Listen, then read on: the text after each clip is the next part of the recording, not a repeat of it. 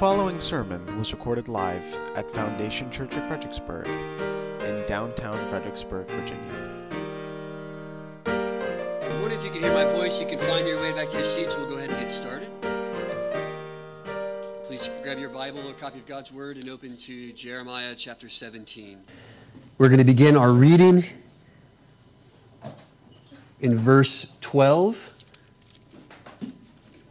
of chapter 17 of the book of Jeremiah through to the end of the chapter. And as I finish reading, as always, invite you to give thanks in response to the, the reading of God's word. In verse 12, it says, A glorious throne set on high from the beginning is the place of our sanctuary. O Lord, the hope of Israel, all who forsake you shall be put to shame. Those who turn away from you shall be written in the earth, for they have forsaken the Lord, the fountain of living water. Heal me, O Lord, and I shall be healed. Save me, and I shall be saved, for you are my praise. Behold, they say to me, Where is the word of the Lord? Let it come. I have not run away from being your shepherd, nor have I desired the day of sickness. You know what came out of my lips, it was before your face. Be not a terror to me. You are my refuge in the day of disaster. Let those be put to shame who persecute me, but let me not be put to shame. Let them be dismayed, but let me not be dismayed. Bring upon them the day of disaster and destroy them with double destruction.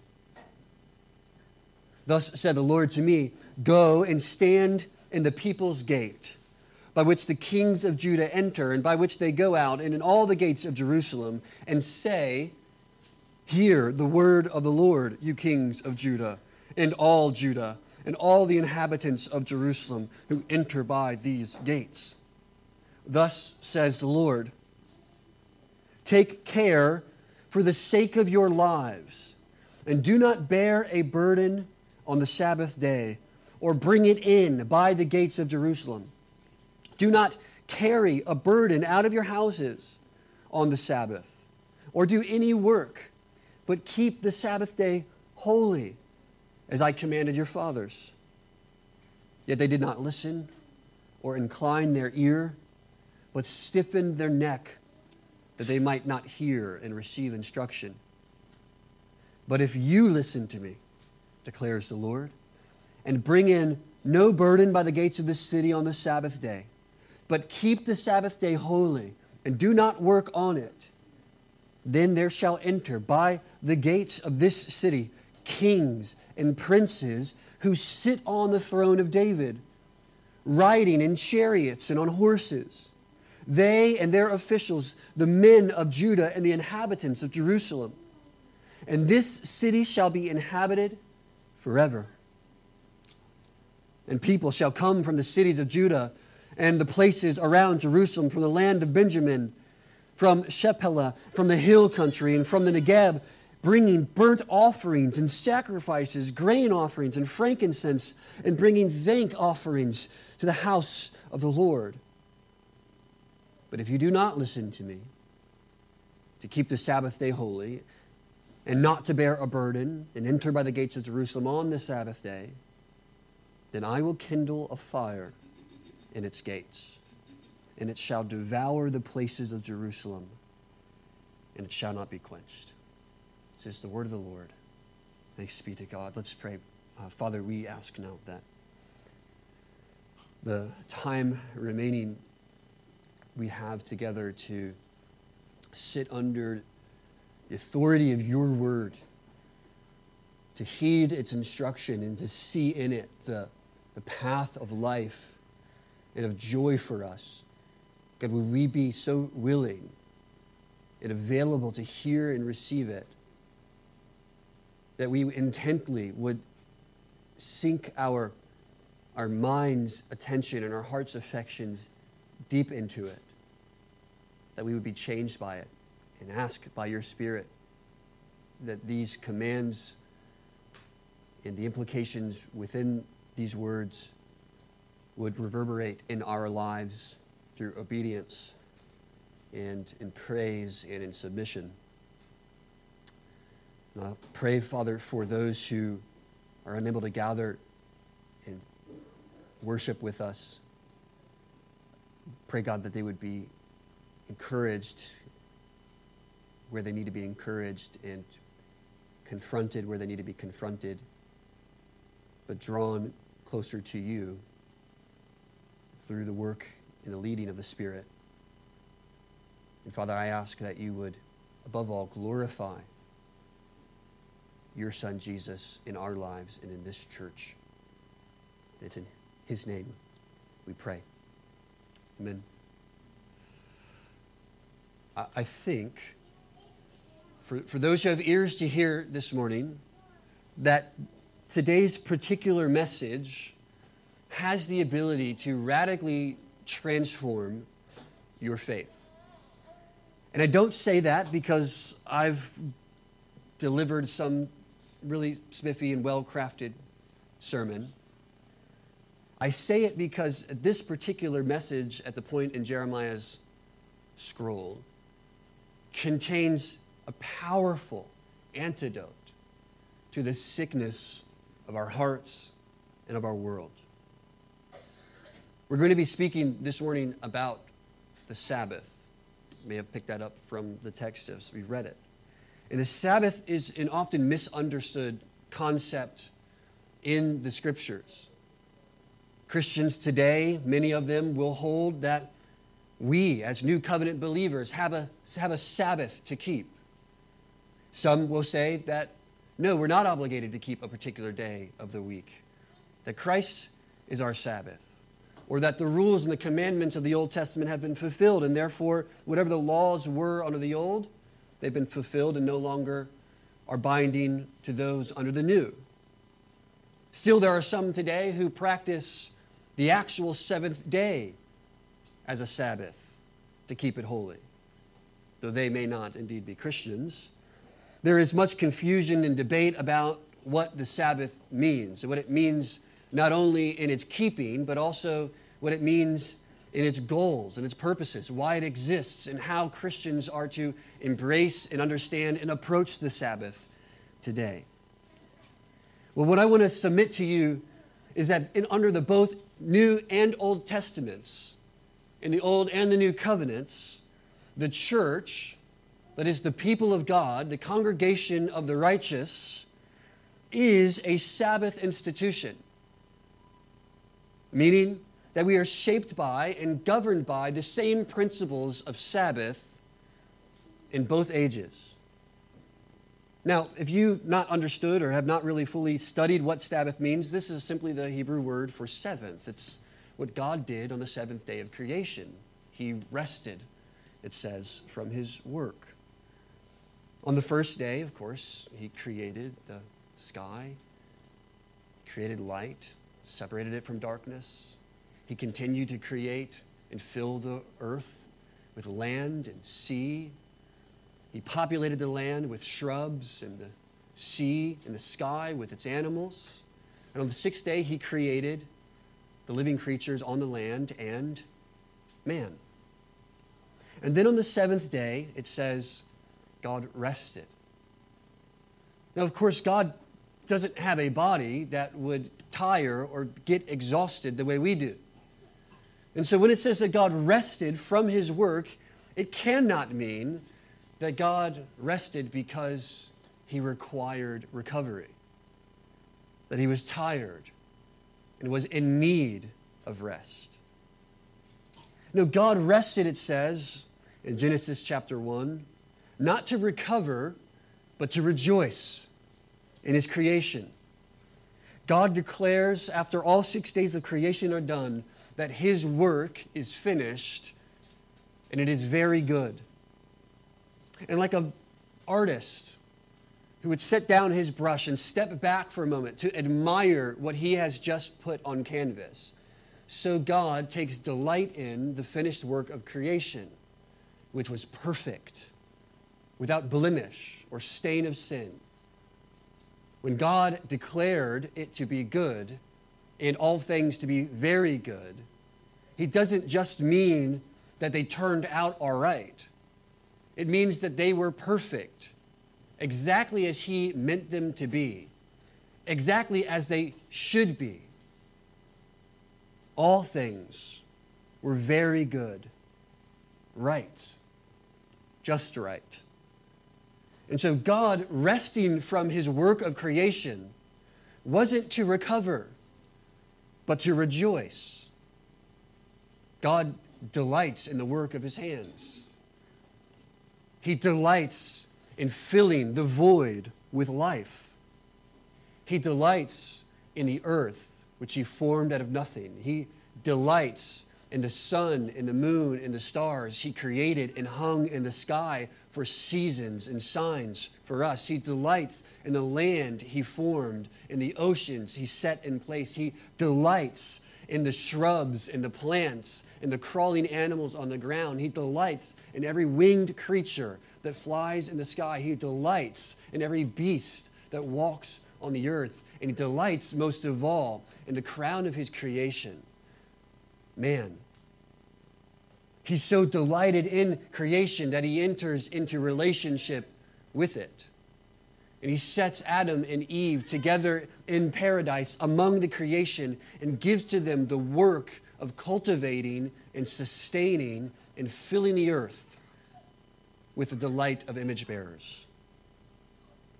He is not weary from his work, but is eager to rejoice in and celebrate over the creative work of his hands. And so later, when Moses comes on the scene and the law is given to Moses to give, give to the people, the law comes to represent the kind of rest that God entered into on the seventh. Now, creatures like us need rest. We fundamentally are not like God. So we must rest. We must sleep. We must cease from our labors. We need to recover from our work. But the commandment in the Ten Commandments, the fourth there, to keep the Sabbath holy, is also a call to rejoice in what God has done, not simply to recover from the six days of work.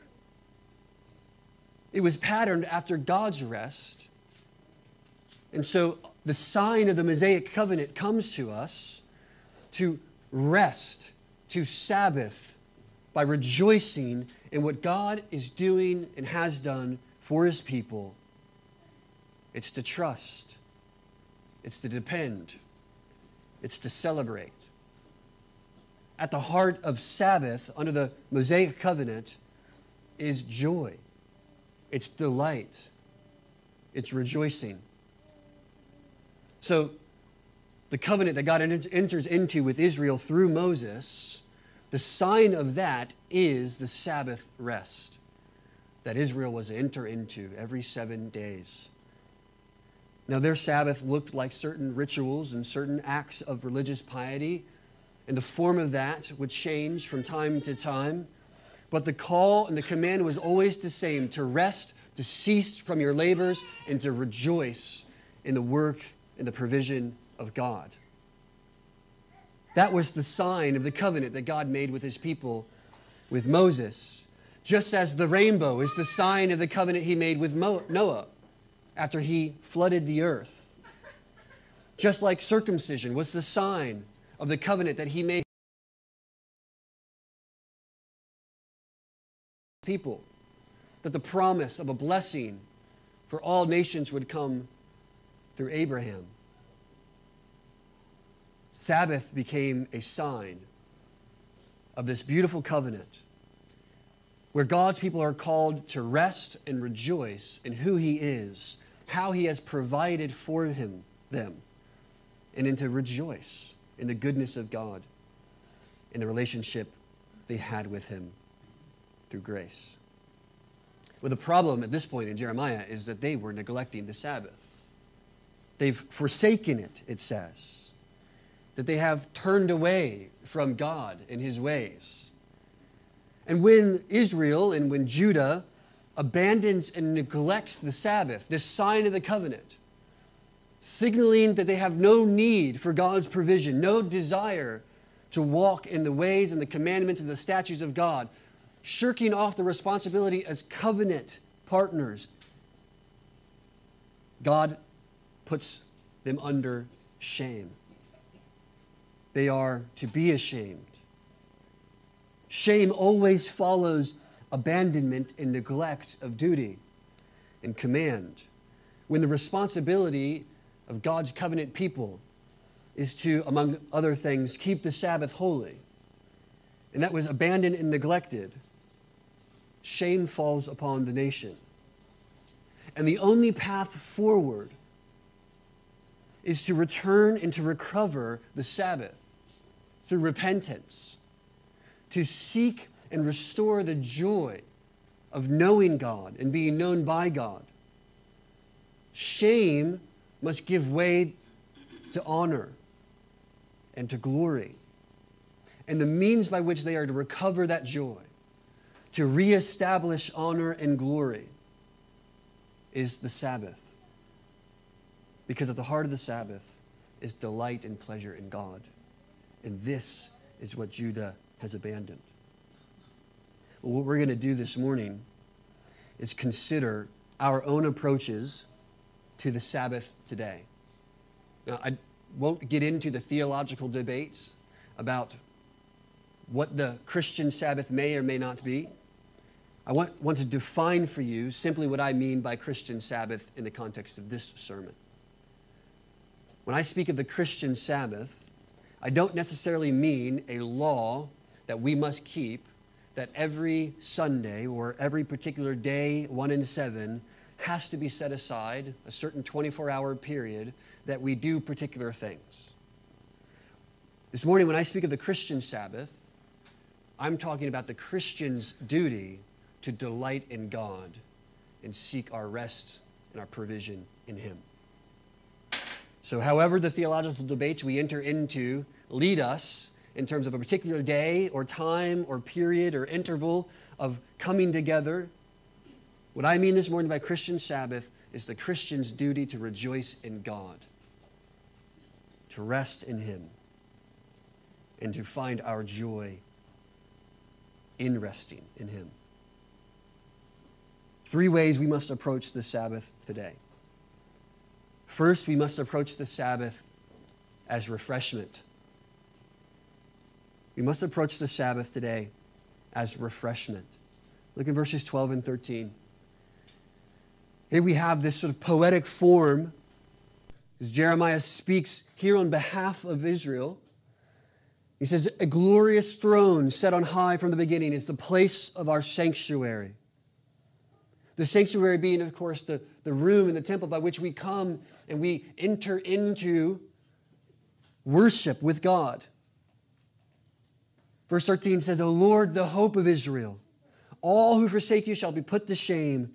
For those who turn away from you shall be written in the earth. That is, they will be like dust, for they have forsaken the Lord, the fountain of living water.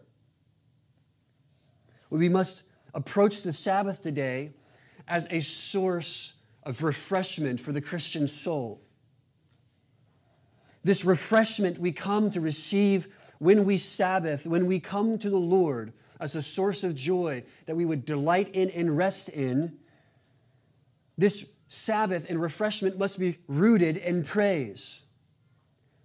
The Hebrew, literally behind verses 12 and the first part of 13, reads more literally, O glorious throne, O high place from the beginning, O place of our sanctuary, O hope of Israel, Lord. You could see that this is an overwhelming overflow of praise for God. O glorious throne, O high place from the beginning, O place of our sanctuary, O hope of Israel, Lord.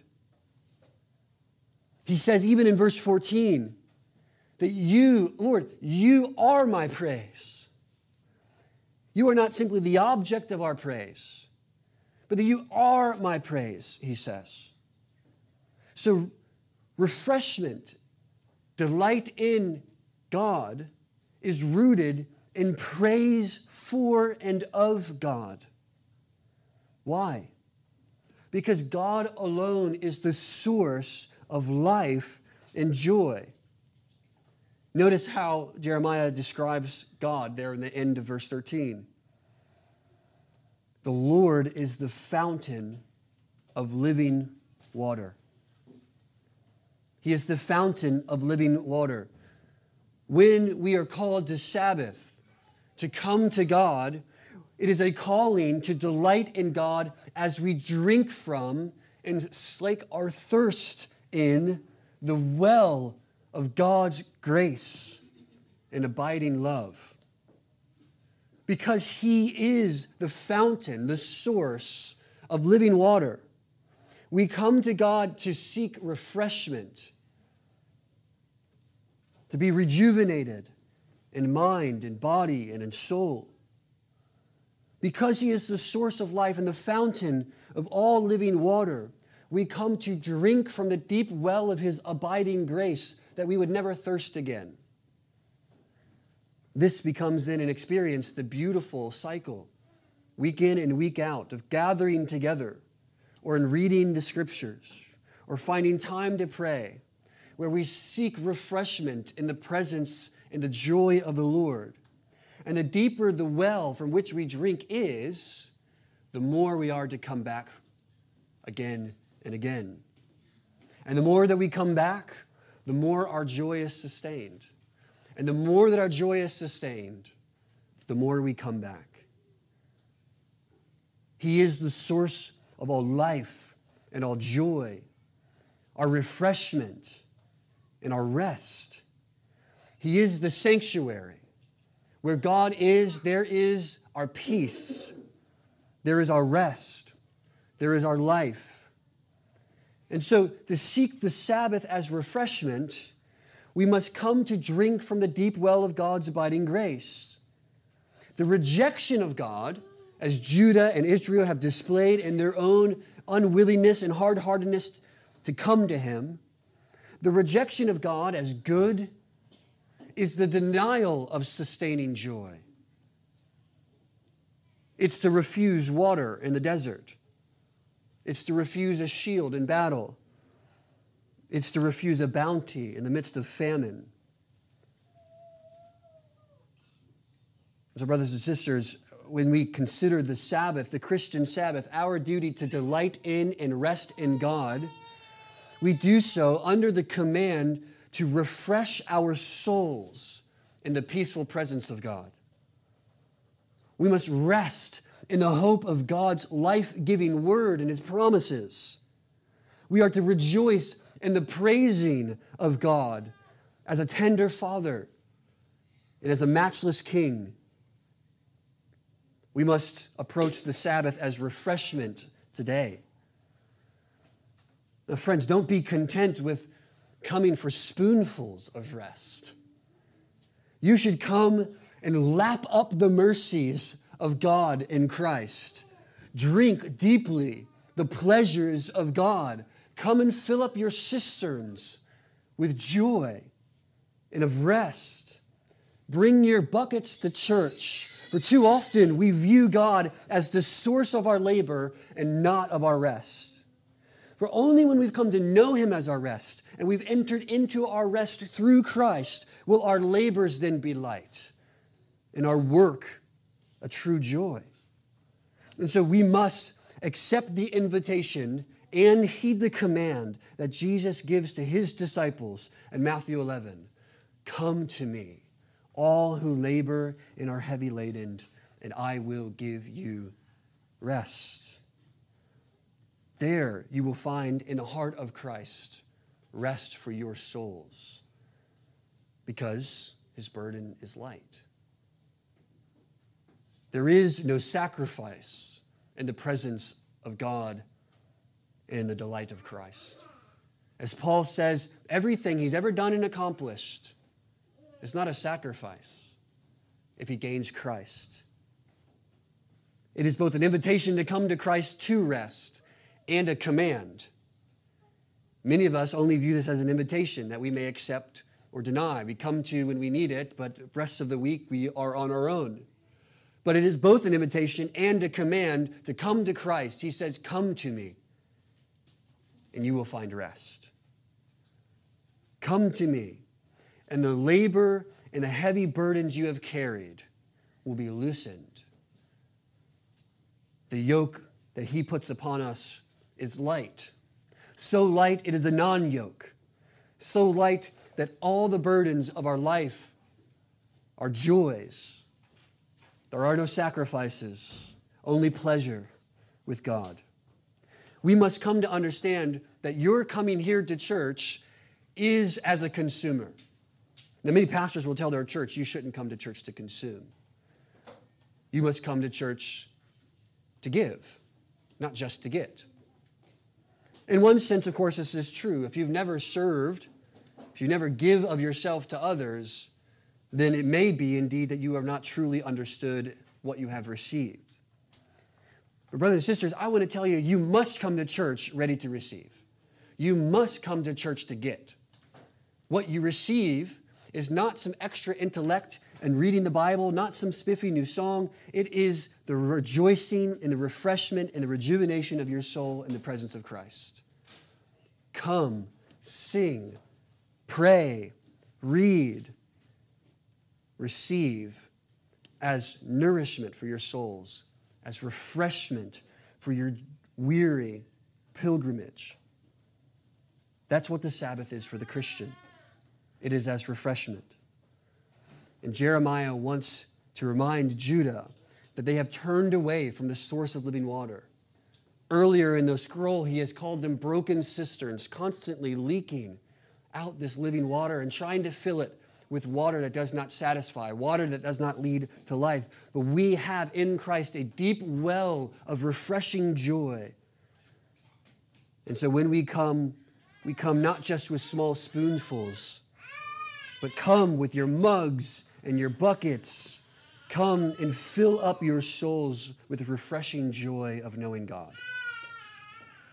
At the heart of Sabbath, after all, is rejoicing. And so we must approach, firstly, the Sabbath as refreshment. Secondly, we must rejoice and approach the Sabbath as refuge. We must come to approach the Sabbath as refuge. It goes on again poetically in verses 14 to 18 to talk about how we are to seek God, come to Him, and in Him find our refuge. Heal me, he says in verse 14. Heal me, O Lord, and I shall be healed. Save me, and I shall be saved, for you are my praise. When others say to me, Where is the word of the Lord? Someone sarcastically, with scorn and mockery, he says, I haven't run away from you. I haven't stopped trying to be the shepherd you have called me to be. I haven't shrunken away, nor have I desired the day of sickness, the judgment that would come. For you know, O Lord, what has come out of my lips. It was before your face. I have been faithful, he says, in the midst of my ministry. Do not be a terror to me, for you are my refuge, he says in the day of disaster. Let those who put to shame who persecute me, let those who, who persecute me, let them be dismayed, not me. Let them taste disaster and destruction, not me. When we approach the Sabbath as refuge, as Jeremiah demonstrates here, we come because we are protected in the shelter of the Almighty. We are protected from those who seek our destruction. We may have good friends, friends who are with us in the fight of faith. We may also have friends who are on the other side of salvation, who indeed do love us and share an affection for us. But we also have enemies in the world. We have unseen enemies and forces that are at work in our culture, at our society. Even the members of our own bodies at time wage war against the spirit within us, who seek to destroy us and undermine the grace and the joy we have in Christ in the shelter of the Almighty. When we come as Sabbath rest as a refuge to God, we find our shelter in Him from those who would seek our destruction. Friends, if you as a pilgrim do not feel broken and bruised and worn out from your pilgrimage, you might not be doing it right. You must come to seek God as a refuge, both broken and bruised from the battle of faithfulness in your life. Let us be tired at the end of the day from being faithful when the world around us tempts us to faithlessness, to being bold when we are tempted to shrink away. Let us find refuge, that is, safety insecurity in God Himself. It says that you are our refuge, not our homes that we come to at night. It's not the comfy PJs we put on at the end of the day or the warm cup of coffee that is our refuge. It's not the video games we play to simply blow off some steam. It's not the round of golf we play because we think we've enjoyed it and just need some time. That one's for me. Our refuge is Christ. Our refuge is in God Himself. We are to seek Him for safety and security. So, when we talk about the Christian Sabbath today, we come not only to refresh our souls by drinking from the deep well of His joy and grace, we come to have safety and shelter from the storm of unbelief that rages on constantly around us. We find safety from the scorn of the world Look in verse 15. When they say, Behold, they say to me, Where is the word of the Lord? Let's have it. Let's hear it. Come on. They mock Jeremiah because of his ministry of faithfulness. Have you been mocked for your faith lately? Have you been made fun of because you've prayed before a meal? Or because you've given up a Sunday brunch because you've made church? Or you've given up a weekend to join with some brothers in worship instead of spending time with others. The scorn of the world will tempt us, but we must come to God as our safety and our refuge. We not only seek refuge from the scorn of the world, but we must also seek refuge from the temptation to quit. In verse 16, he says, I haven't shrunk back, I haven't run away from being the shepherd that you've called me to be. I haven't sought the, the destruction and the sickness of your judgment upon them. I haven't desired that and delighted in it, but neither have I shrunk back from the calling to which I've been called. Though the temptation to quit is there. Have you been a weary pilgrim? Just wondering, is this worth it? The temptation to quit is very real. The longer we spend in the world, the more our resources we become exhausted. And if we do not come to God as a refuge and a place of refreshment, then we will be tempted to give it all up. It will be easier to go with the tide than to constantly stand against it. But, friends, you must come to God. You are here this morning, I hope, that we've received refreshment, rest, and refuge in God so that you may go back out into the world unfailing and unrelenting in your faithfulness to God. But you come to God not only to seek refuge from the scorn of the world and the temptation to quit, but also from the fear that ultimately your efforts will fail. But you can come to God and pray as his refuge, as your refuge, that those who persecute you will be handled in due time, that God will bring about the vengeance and the vindication according to his will. That those who seek our destruction and that which works against us and rebellion against God will not prevail against us, and that your labors will not be offered in vain. Your failure is not ultimately what will rule you. And so, brothers and sisters, your call here as you Sabbath to God is to weary yourself in battle. Your hands spiritually must be calloused by wielding the sword of the Spirit, that is the Word of God, against the enemy. Your arms must be heavy with the shield of faith by which you deflect the fiery darts of the evil one who works against you. Your shoulders must be tired from carrying the breastplate of righteousness in which you try to walk. Your body must be weary under the weight of the full armor of God that you put on every day as you go in faithfulness before God in the world. Weary yourself in battle, and then come to God for safety. We do this not because we are strong. We don't do this in the power of our own will or strength, but we do this because God has promised to fight with us and for us. We fight not in the power of our own strength, but under the banner of victory that He has secured already. And so, brothers and sisters, do not shrink back from the work you have been called to do because you have a sure place of refuge. You have a Sabbath in God who is for you rest and refuge. So, work, battle, leave it all out on the field, and then come to God as your refuge to recover, to recharge, and then re engage. So, we approach the Sabbath as refreshment and as refuge. And lastly, we are to approach the Sabbath as restoration. We must seek God and delight in God and come to God as the source not only of refuge, not only as refreshment, but as the source of our refuge or our restoration. This is what he says in verses 19 to the end. And here he specifically speaks of the Sabbath, and he reminds them that they must return to and recover the Sabbath.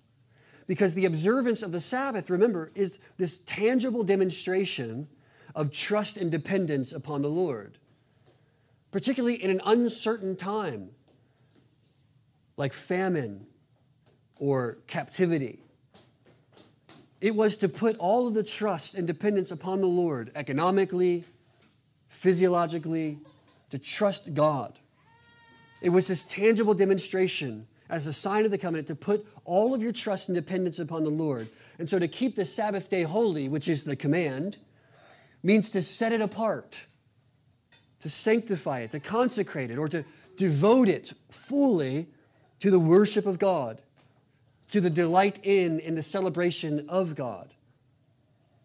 And so the neglect of the Sabbath was a clear sign of Judah's rejection of God's lordship. It signaled that they no longer delighted in God, they no longer rejoiced in his lordship. But obedience to the command, to recover the Sabbath, to obey it and to observe it, would be a sign that they understood the place of God's preeminence over all of their life. And they would commit and devote the entire day to Him. And friends, the Sabbath was less about the rules, the do's and the do nots. Even though here the instruction is don't take the load into the gates, don't take it out from your house, don't do all this work because people would come and they'd set up the market in the, in the, in the, in the temple and they would begin doing some work and they would try to make a little bit of money but they were called to cease from their labor and come and worship God. But it was not about the rules, it was about the heart. Were they trusting in God? Were they depending upon God? Were they delighting in God as a source of living joy? This is what the Sabbath was all about, and that's what it is today. And consider verses 25 and 26. He says that there you enter by the gates. If you do this, if you keep it, all of this work, if you do this, then there shall enter by the gates of, the, of this city kings and princes who sit on the throne of David. It is this procession of Davidic rulers, just as God had promised, of which we read in 2 Samuel this morning. They and all their officials, the men of Judah, the inhabitants of Jerusalem, and the city shall be inhabited forever. And all the people shall come from the cities of Judah and around Jerusalem, and all from the land around them, even the low countries and the foothills, and they shall come and offer sacrifices and worship God. See, obedience to God in this way, to come to God for the restoration of their joy, will ensure the covenantal blessings would continue to flow unhindered. So for Judah, returning to a proper observance and a sacred devotion to the Sabbath would bring about the restoration of the city, which looms under the threat of destruction. It comes and brings about the promise of the restoration of the city and the temple, all according to the promises of God. Instead of shame and dishonor, Judah would experience the greatest glory and the greatest honor as the city of God's dwelling place in the covenantal love of a father for his children. However, like Judah, Judah, like their ancestors, as we see in verse 23, Judah was stubborn. They were hard hearted in their rebellion. And so God eventually would cut them off from receiving the blessings that He swore to their fathers. That's what it says in verse 27. If you don't listen to me, if you don't keep the Sabbath day holy, you don't keep it holy by not bearing a burden and by entering the gates on the Sabbath day, I will kindle a fire in its gates and it shall devour the places of Jeru- palaces of Jerusalem and shall not be quenched.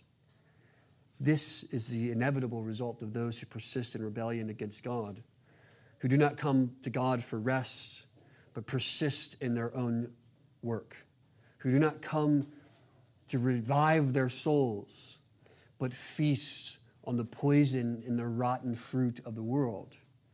Those who do not come to God for safety and refuge, but lay down their arms against their enemies and join them instead. Instead of being restored to glory and honor as God's covenant people, Judah, like their fathers, were in danger of losing the covenant promises. But, friends, the Sabbath day is not kept through our ritual or our religious piety, it is kept by Jesus himself. Jesus perpetually keeps the Sabbath for us by fulfilling it. He comes and he completes what the Sabbath is. He's fulfilling its sanctifying and sacred purpose of signaling to God and to the world that we are His and we belong to Him. That's what the Sabbath meant, was meant to do to signal to God and to the world that we are His and belong to Him. And Jesus fulfills this purpose.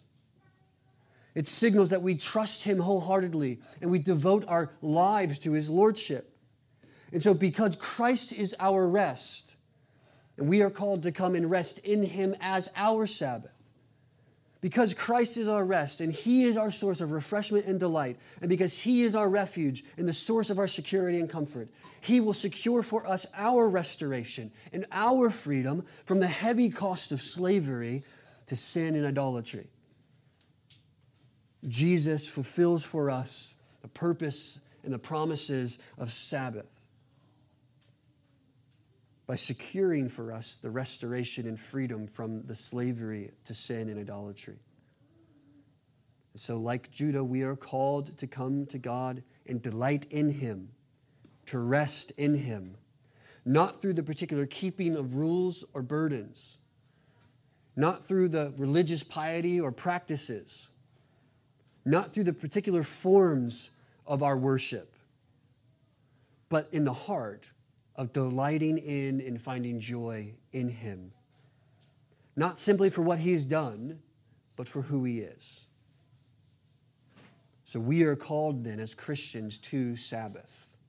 There is a Christian Sabbath, a rest, a place of restoration, refreshment, and refuge that we must labor to come into that we must, in our lives and in our church, make a commitment, a sacred commitment to participate in as often as we are able. Not one particular day in seven, not by particular forms of worship, but by the very act of delighting in and treasuring Christ as our God. We come to Him as the source of living water. We drink from the deep well of His grace we rest, we are recovered, we are restored. So when commitment and devotion to Christ are neglected, shame falls upon the people of God. When you neglect the Sabbath before God, to delight in Him, to come to Him for your rest and refuge, there is shame that is its result. Our strivings, when we fail to come to God as our rest as Christ is our Sabbath, our strivings and our labors are burdensome. They're heavy upon us. There is no rest. There is no place like Christian in the Pilgrim's Progress that can loosen the burden we carry on our back. All of our work is fruitless, like Adam after he's expelled from the garden, and our lives are without sustaining and abiding joy, despite the fleeting pleasures of God of this world we have from time to time. But when we come to Christ for rest, We come to Christ for refuge. We find that our joys, they're returned to us. As the psalmist says in praise, restore to me the joy of my salvation. When we come to church and we see in the word and in the songs and in the fellowship that we are together resting and receiving recovery from the Lord, our joys are returned. Our lagging strength from the work of the week is renewed within us, and our hope is restored. We look to Christ, who is our hope. So, brothers and sisters, we begin and end in the same way with the recognition that you and I need to be restored because the, the, the, havoc sin wreaks on our soul and our hearts and our bodies and in this world. Come to Christ for the restoration of your souls. The Sabbath is for you, Christian.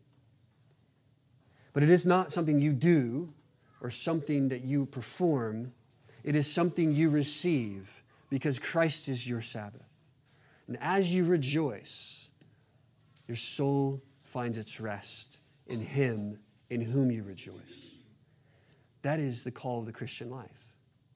Do you see now how this has the, the, the, possibility of shaping and completely altering how you live your faith out in a world which is constantly berating you with temptations to rest elsewhere, to tie up your, your horse at some different place, to loosen your burden and drink from a well that is poisoned by sin, to fill up your cup with pleasures that do not last. Christ becomes for us the Sabbath, the place of our refreshment, the place of our refuge, and the source of our restoration. Like Jeremiah calls Judah to do, we must recover the Christian Sabbath and in it find the pathway to hope and joy and restoration for the Christian life. Let's pray. Father, thank you for the true word and the true rest we have in Christ, not in our own labors, but we rest from our labors and we, we, we rest particularly in your labor for us, that you have done it all. And so we receive it. And because we are rested, because we find refreshment as we drink through the well of great joy and mercy, as we have refuge from the weariness of the world, because we are restored. Our joy is restored, our strength is restored, our, our willingness and our faithfulness is restored as we come and we drink from this well. All then the labor and the work of our week and our lives, they're not burdensome. They're not fruitless. They're filled with contentment and joy.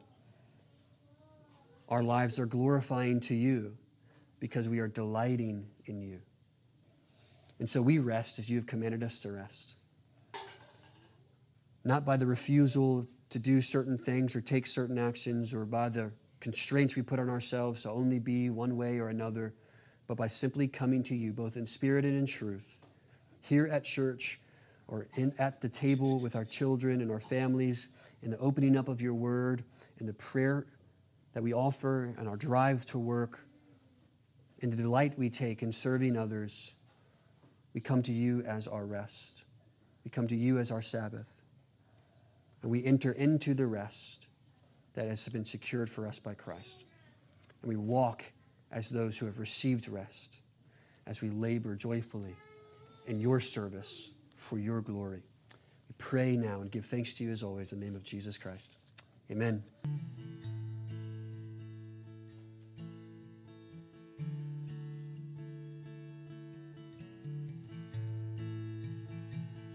All sermons are released under a Creative Commons, non commercial, no derivative 3.0 license.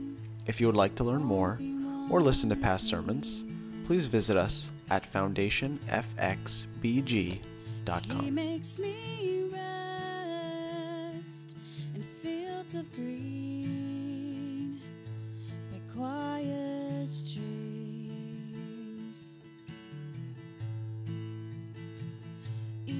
I walk through the valley of death and death.